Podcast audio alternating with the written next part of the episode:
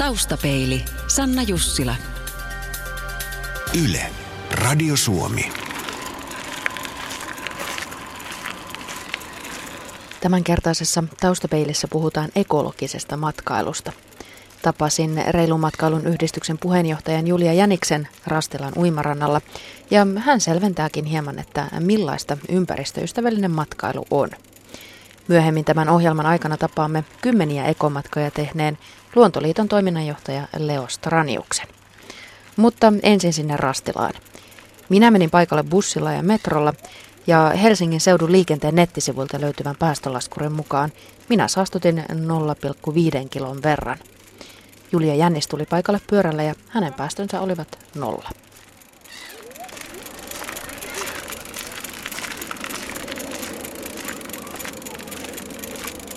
No ekologinen matkailu pyrkii minimoimaan tällaiset haitalliset vaikutukset ympäristöön ja luonnonvaroihin ylipäätään. Öö, ja lisäksi sitten mahdollisesti myös pyrkii saavuttamaan jotain hyvää, eli ehkä tukee sen kaltaista matkailua, joka vaikka edistää luonnonsuojelua ja ympäristönsuojelua ja vaikka suosii tällaisia ympäristösertifioituja tuotteita, niin sitä kautta sitten pystyy myöskin niin kuin edistämään vielä niitä hyviä ekologisia ratkaisuja. No tästä on hyvin ristiriitaisia tutkimuksia ympäri maailmaa, että, että onko ne kuluttajat oikeasti vilpittömästi tulossa ekologisimmiksi ja jotenkin tietoisimmiksi näistä asioista vai, vai eikö ole.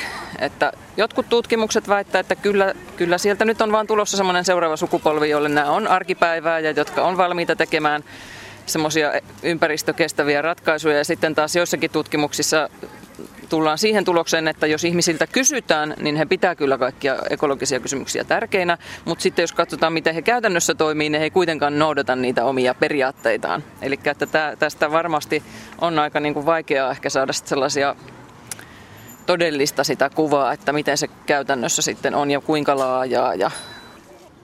No ihmisethän puhuu ekologisesta matkailusta ja sitten puhutaan lisäksi kestävästä matkailusta. Ja ekologinen matkailu on tietysti hyvin tärkeää. Siinä otetaan tämmöiset niin kuin ympäristövastuulliset asiat huomioon. Mutta tämä kestävän matkailun käsite sisältää sitten niin kuin vielä semmoisen sosiaalisen ja taloudellisenkin kestävyyden ulottuvuuden. Ja esimerkiksi siinä reilun matkailun yhdistyksessä, jossa toimin puheenjohtajana, niin me pidämme hyvin tärkeänä sitä, että nämä kaikki näkökulmat tulevat esille. Et jos ajatellaan konkreettisesti sitä, että Suomesta matkustetaan nyt vaikka nytkin ulkomaille, niin sen lisäksi, että pyritään toimimaan ympäristövastuullisesti ja vähentämään sitä ympäristökuormitusta siellä, niin mennään sellaisella kunnioittavalla asenteella. Halutaan oppia siitä paikallisesta kulttuurista ja kunnioitetaan niitä paikallisia asukkaita. Ei mennä esimerkiksi räpsimään valokuvia ihan kenestä tahansa, joka näyttää jännittävältä ja eksoottiselta, vaan pyydetään ystävällisesti lupaa saatetaan ehkä alun perin, ennen kuin mennään sinne kohteeseen, niin tutustua vähän siihen kulttuuriin, jotta ei loukata sitten paikallisia asukkaita, jos siellä on jotain erilaisia pukeutumista tai muita kulttuureita. Ja tutustutaan vaikka siihen, että mikä siellä on oppimisen ja kokemisen arvoista siellä matkakohteessa. Sitten tämmöinen taloudellinen kestävyys tarkoittaa sitä, että pyritään jättämään siitä omasta matkasta ja sen taloudellisista hyödyistä mahdollisimman paljon sinne paikan päälle. Et monestihan Suomesta, jos ostaa vaikka jonkun pakettimatkan, ja varsinkin nykyisin kun on muodissa tällaisia all-inclusive-paketteja, niin silloin ostetaan Suomesta se hotelli ja kaikki aktiviteetit ja lennot ja ruokailut ja ihan se koko lomapaketti. Ja jos se firma on Suomeen rekisteröitynyt tai yleensä ne on vielä tämmöisiä monikansallisia, mahdollisesti vielä veroparatiisien kautta toimivia, niin eihän sinne paikan päälle johonkin Taimaaseen tai Indonesiaan tai Keniaan jää juuri silloin yhtään mitään. Eli monien tutkimusten mukaan tällainen sitten näiden matkailutulojen vuoto sieltä paikalliskohteesta niin voi olla ihan jopa 80 prosentin luokkaa. Ja se tarkoittaa sitten sitä, että vain 20 prosenttia niistä taloudellisista hyödyistä jää sinne paikan päälle paikallisille asukkaille ja paikallisen valtion esimerkiksi verotuloiksi.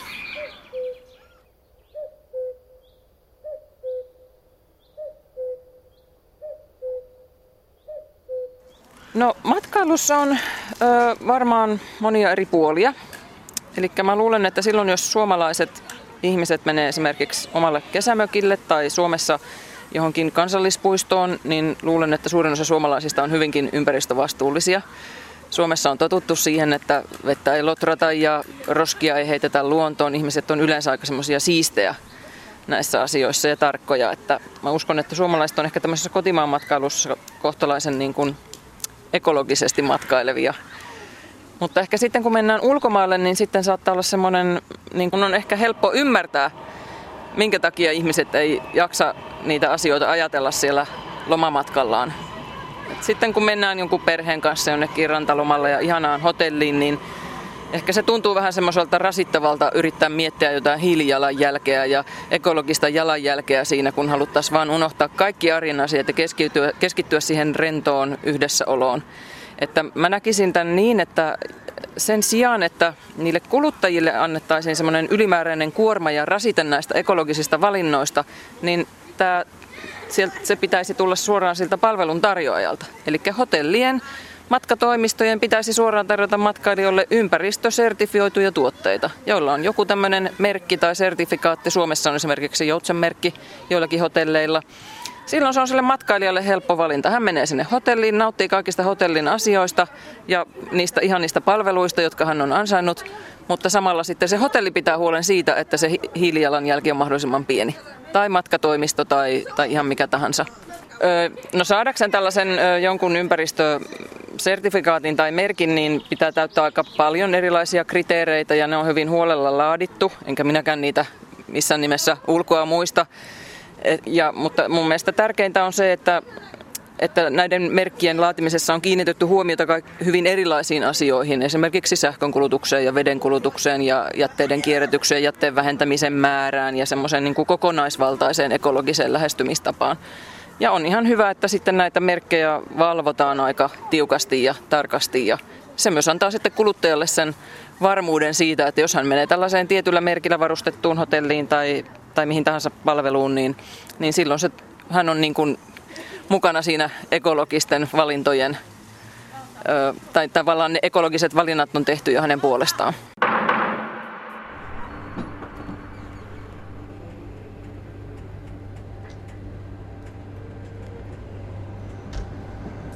Totesi Julia Jänis. Mutta millainen on käytännössä tehty ekomatka? Luontoliiton toiminnanjohtaja Leo Stranius kertoo, että hänestä hyvä lomamatka alkaa kotiovelta joko pyörän selässä tai junan kyydissä. Seuraavassa hän johdettaa meidät junalla Helsingistä Pekingiin.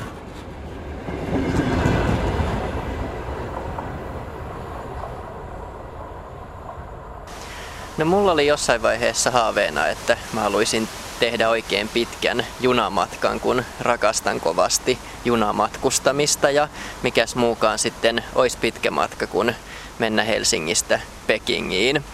Ja sitä ideaa pyöriteltiin jonkun aikaa puolison kanssa, kunnes sitten päätettiin joku varmaan lopputalvi se oli, että hei nyt ensi kesänä lähdetäänpäs tekemään semmonen matka. Ja, ja senhän voi, Pekingiin voi mennä junalla nonstoppina seitsemässä vuorokaudessa, mutta me lähdettiin siitä, että, että jotenkin olisi kiva pysähtyä eri paikoissa. Ja, ja niin me sitten ostettiin Lonely Planetti, luettiin, että mitä, mitä siellä matkan varrella tarvii, hankittiin ekat junaliput käytännössä sitten Pasilasta Moskovaa ja, ja tota, pakattiin kimpsut ja kampsut ja hypättiin Pasila-asemalta junaa ja, ja porhallettiin sitten ensimmäinen yö siitä sinne Moskovaan.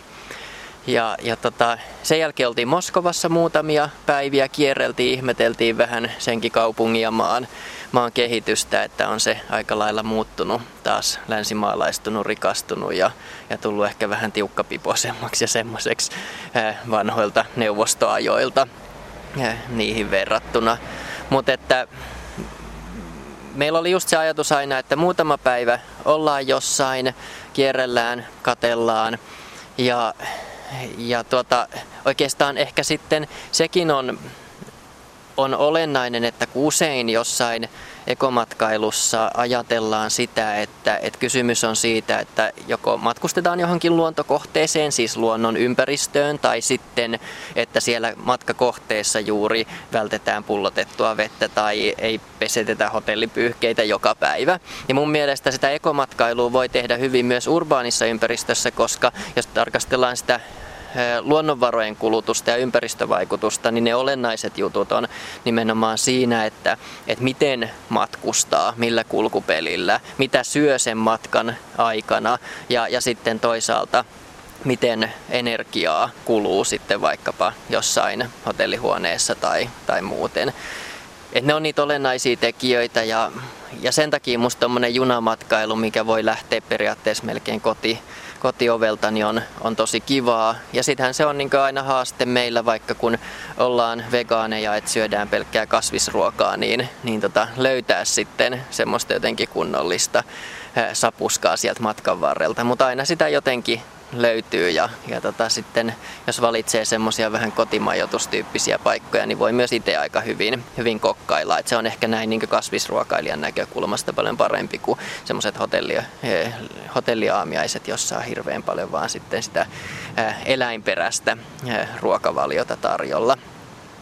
Mutta että, että niin me Moskovassa kierreltiin, kateltiin ja meillä on aina ollut myöskin, kun ollaan hirveän paljon tämmöisiä ikään kuin voisiko sanoa kaupunkikohteissa käyty, niin aina sitten yritetään myös samalla jotenkin tutustua paikallisiin ikään kuin ympäristöinnovaatioihin tai, tai sen tyyppisiin juttuihin. No aika vähän niitä Moskovassa kieltämättä siinä vaiheessa, vaiheessa vielä oli, että enemmänkin siellä sitten ehkä helposti havainnoi just sitä vaikka megalomaanista auto, yksityisautoliikennettä ja, ja toisaalta ehkä sitten kuitenkin löytyy niitä semmoisia myönteisiäkin kohteita, että mulle vaikka niinkö ekomatkakohteena Moskovassa niin kaikkein kiinnostavia inspiroivin paikka on Moskovan metro koska se on aivan kosminen järjestelmä tietenkin, että niin massiiviset määrät siirretään ihmisiä niin kätevästi, tehokkaasti ja junat kulkee sekunnille ajassa, että se on jotenkin ihan ihmeellistä, että miten ne on saanut sen niin systeemin toimimaan, mutta se toimii hyvin. Et se on musta ikään kuin itsessään niin tosi hyvä matkakohde jo.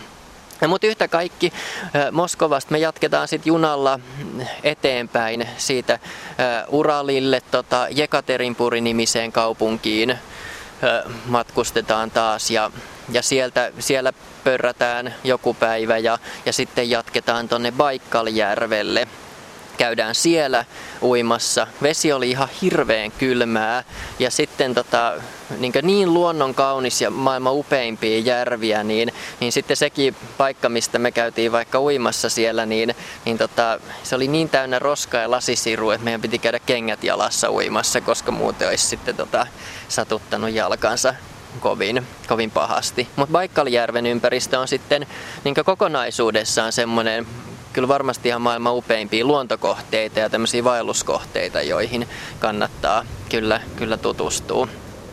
Ne junamatkat ehkä pisin matka meillä siinä välissä oli varmaan joku semmonen, olisiko ollut kaksi ja puoli vuorokautta tai sen tyyppistä. Että me siinä sitten matkalla juteltiin matkustajien kanssa, lueskeltiin kirjoja, opeteltiin Venä- Venäjää puhumaan ja, ja tota, sen tyyppisiä juttuja. Ja toisaalta sitten myös ihan vaan möllötettiin ja katsottiin maisemia. Upeita jokiahan siellä on pitkin, pitkin Venäjää, että se on tietysti hirveän semmoista niin terapeuttista ja jännä huomata, että, että kun matkustaa semmoisia ikään kuin vähän työmatkoja vaikka junalla Helsingistä Tampereelle pari tuntia, niin sit sä tehokkaasti teet töitä sen matkan ja saat kauheasti aikaiseksi. Mutta sitten kun sä huomaat, että sulla on kaksi ja puoli vuorokautta sitä matkustusaikaa siinä, niin sit sä ajattelet, että no ei ihan vielä tarvii alkaa tekemään mitään. Ja oikeastaan ei nyt vieläkään. Ja sitten sä huomaat möllöttäneessä vaikka niin puoli vuorokautta. Ja sitten sä huomaat, että apua, että viiden tunnin päästä juna jo saapuu perille. Että tässähän täytyy kohta alkaa laittaa jo kimpsuja ja kampsuja taas kasaa. Että, että se jotenkin aikakäsitys niin muuttuu ihan toisella tavalla, kun on niin pitkään samassa junahytissä tai, tai paikassa. Mun mielestä Venäjän junissa yksi paras homma oli, oli se, että siellä aina tarjoiltiin eh, kuumaa vettä niin joka vaunussa. Että siellä on semmoinen, semmoinen samovaari ikään kuin, mistä sitten sai teetä ottaa. Ja toisaalta se kuuma vesi toimi myös semmoisena, että jos sulla oli mukana vaikka jotain nuudeleita tai sen tyyppistä, niin sä pystyit itse tekemään niitä sillä kuumalla vedellä sillä tavalla. Me myös saatiin se ruokahuolto toimimaan, että ei sieltä ravintolavaunusta, toki mikä siellä on, on pidemmillä matkoilla junissa aina, niin ei sieltä meille niin kasvissyöjinä oikein mitään järkevää löytynyt, että kyllä meillä oli sitten oma, omia eväitä ja joka junapysäkillä niin myöskin tota, sitten kun juna pysähtyi, niin usein saattoi olla aikaa, että ehti käydä jostain siitä sitten kioskista ostamassa vähän lisää. Ja, ja toisaalta sitten siellä oli paljon näitä niin kuin, tämmöisiä maatuskoja, jotka sitten myi myöskin suoraan sinne junavaunuihin erilaisia vaikkapa keitettyjä perunoita tai jotain muuta, muuta vastaavaa. Ei siellä nälkään päässyt kuolemaan, mutta ei se nyt ehkä niitä kaikkein niin kulinaristisimpia elämyksiä mun elämässä ole ollut, ollut toki, että ei se niin ruokavalio kauhean hyvää sitten ehkä ole. No sitten me jatkettiin sieltä Baikkaljärveltä, niin mentiin rajan yli Mongoliaan. Siinä myöskin niitä junan teloja vaihdettiin. Oma kokemus sekin, kun radan leveys muuttuu, niin, niin tota sit juna nostetaan ilmaa ja telat vaihdetaan.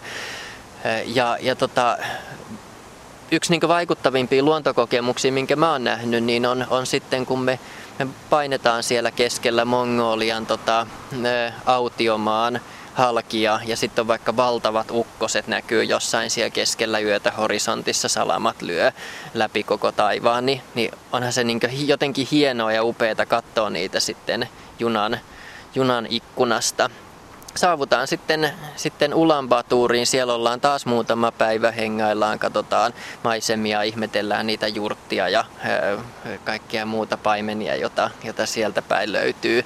Ja sitten siitä jatketaan käytännössä Pekingiin ja, ja tullaan sinne. Et kaiken kaikkiaan kun sen ehkä just nopeimmillaan pääsi siihen seitsemään vuorokauteen, niin, niin meillä meni semmoinen kaksi ja puoli viikkoa siihen yhteen siivuun sitten, sitten matkaa just sen takia, että haluttiin pysähdellä siellä sun täällä ja katella vähän niitä, niitä maisemia.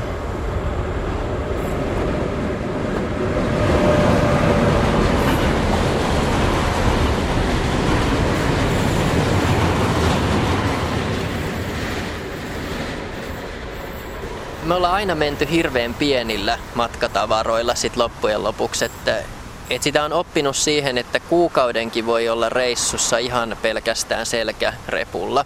Ja oikeastaan se tarkoittaa silloin sitä, että sun pitää tietenkin pystyä hyödyntämään niinkö niitä joitain ulkopuolisia palveluita, että ainahan tuolla pitkin maailmaa sitä pyykkiä voi pestä, ettei sun tarvii samoissa likaisissa vaatteissa tai sukissa olla sitä niin viikkotolkulla, vaan vaatteet voi aina välillä jossain pestä ja ja toisaalta niin mitään muuta tavaraa ei kauheasti tarvii. Sitten vähän ehkä jotain, jotain tota, tämmöisiä perus ikään kuin IT-varusteita tai luettavaa tai, tai sen tyyppisiä, mutta että, et kauhean vähän tarvii matkatavaraa. Ja se on tietenkin antoisaa, että on oppinut itse siihen, että ei lähde niin monen kymmenen kilon matkalaukkujen reissuun, vaan se on yleensä aina se selkäreppu ja, ja sillä pystyy kyllä sitten pärjäämään vaikka kuinka pitkään. Kun me asuttiin puoli vuotta Perussa, niin, niin silloin meillä oli yhdet rinkat matkassa ja se kyllä riitti.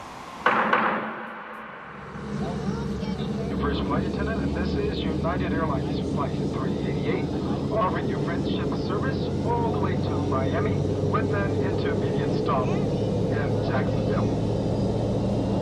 Right now, we'd like to call your attention to the flight attendant standing in the forward part of. Leo Straniuksen mukaan määränpään lisäksi oleellista on itse matkanteko ja se, että matka tehdään junaa, bussia tai omaa kuntoa hyödyntäen. Reilumatkailun yhdistyksen puheenjohtaja Julia Janis puolestaan painottaa, että jos lähtee lentää lomalle, niin välilaskujen välttäminen on suotavaa, sillä polttoainetta kuluu eniten juuri nousuissa ja laskuissa.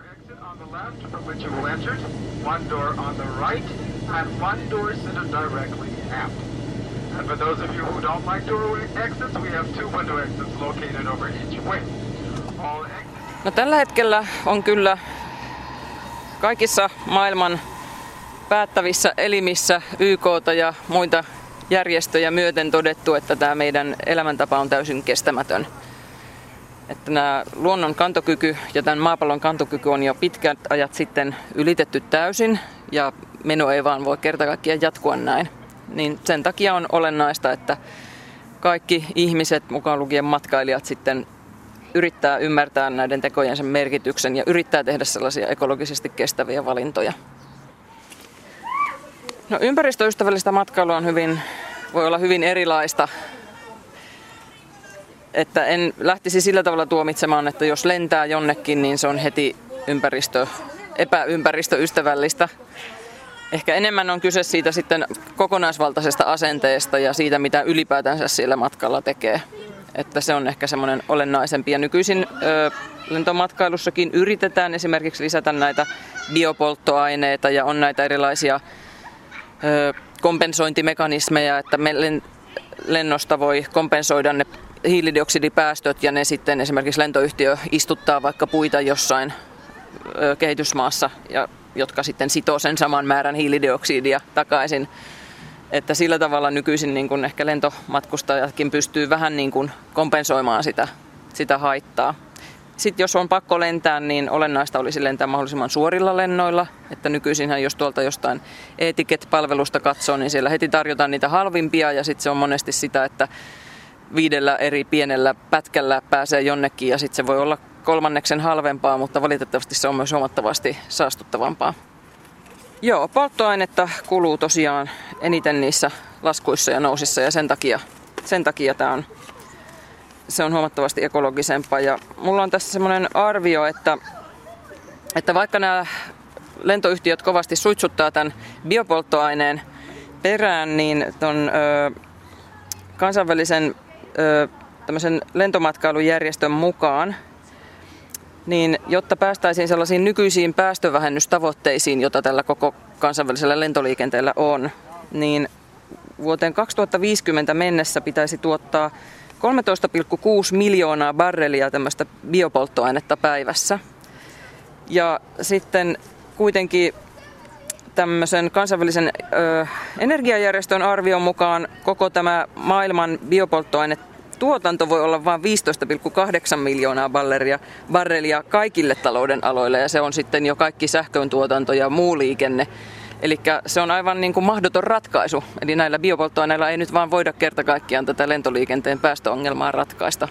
Että valitettavasti niitä lentoja nyt vaan joudutaan myös jossain määrin varmasti vähentämään. Uskon niin, että jossain vaiheessa tulee sellainen hinta tälle ympäristötuholle, jota ihmiset aiheuttaa. Ja se tulee näkymään kaikissa tuotteissa, mitä me kulutetaan. Olipa se sitten lentomatka tai kaupasta ostettu jauhelihapaketti tai ihan mitä tahansa tai hotelliyö jossakin. Eli että meidän pitää maksaa se hinta, joka aiheutuu sitten esimerkiksi siitä hiilidioksidipäästöistä ja kaikesta muusta ympäristöhaitoista, joka siitä kuluttamisesta sitten aiheutuu. Ja mä uskon, että tämmöinen, ehkä tämmöinen hintamekanismi voi sitten jossain määrin ohjailla kuluttajia, mutta se täytyy olla aika tuntuva sen hinnan nousu koska esimerkiksi tuolla Englannissa tutkittiin British Airwaysin matkustajien käyttäytymistä ja siellä on ollut tämmöinen lentovero jo käytössä useita vuosia. Eli mitä kauemmas matkustaa Englannista, niin sitä korkeampaa veroa joutuu maksamaan.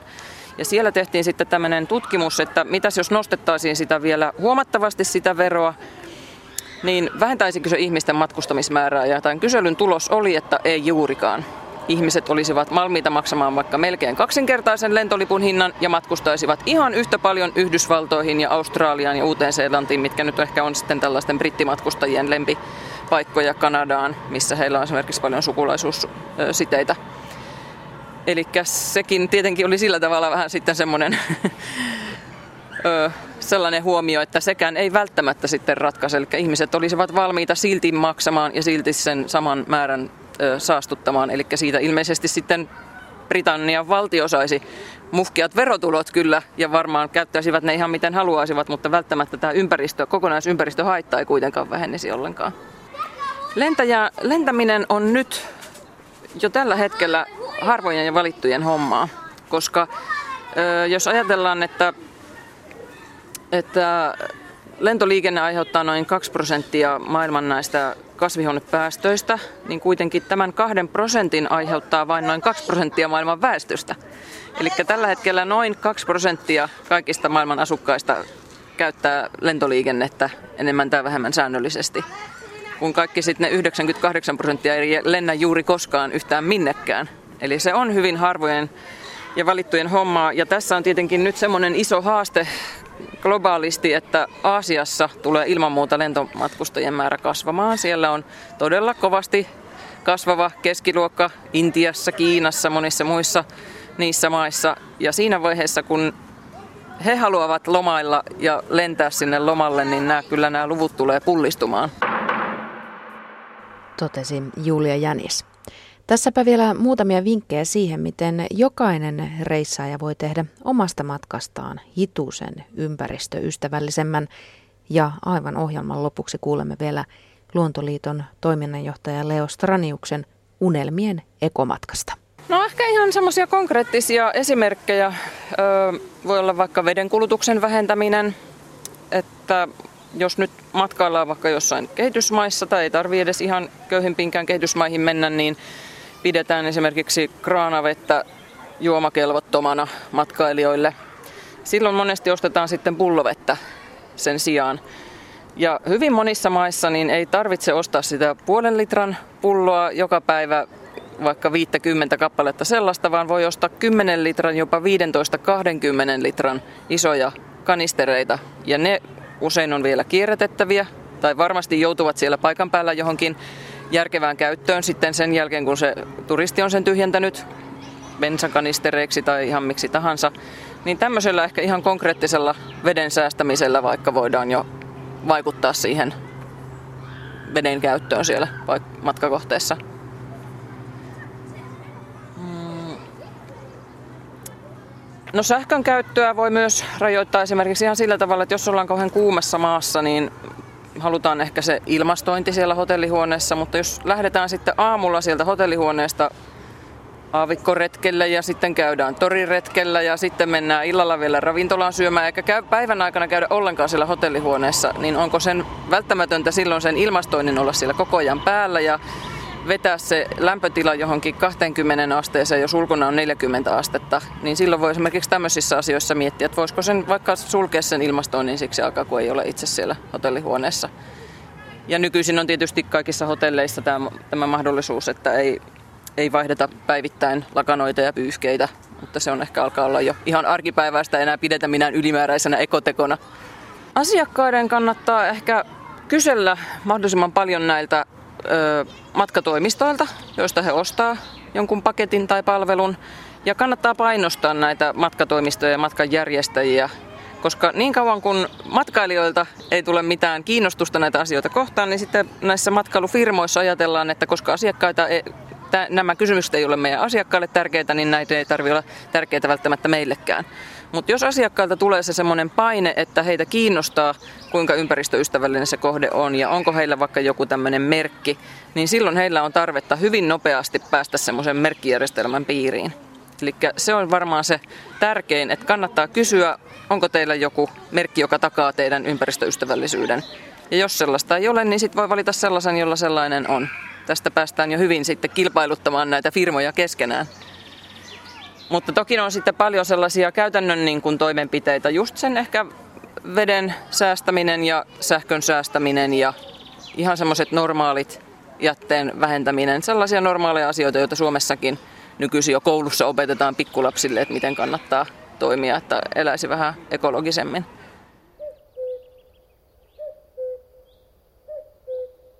Mutta mun unelmien varmaan ekomatkaan liittyy juuri se, että siihen liittyy se, että matkustetaan ekologisesti polkupyörällä tai junalla. Sitten tutustutaan johonkin tiettyihin ympäristökohteisiin, eli itsessään sitten hankitaan jotain uusia näkemyksiä ja, ja tietoja. Ja toisaalta sitten saadaan hyvää kasvisruokaa vaikka matkan varrella.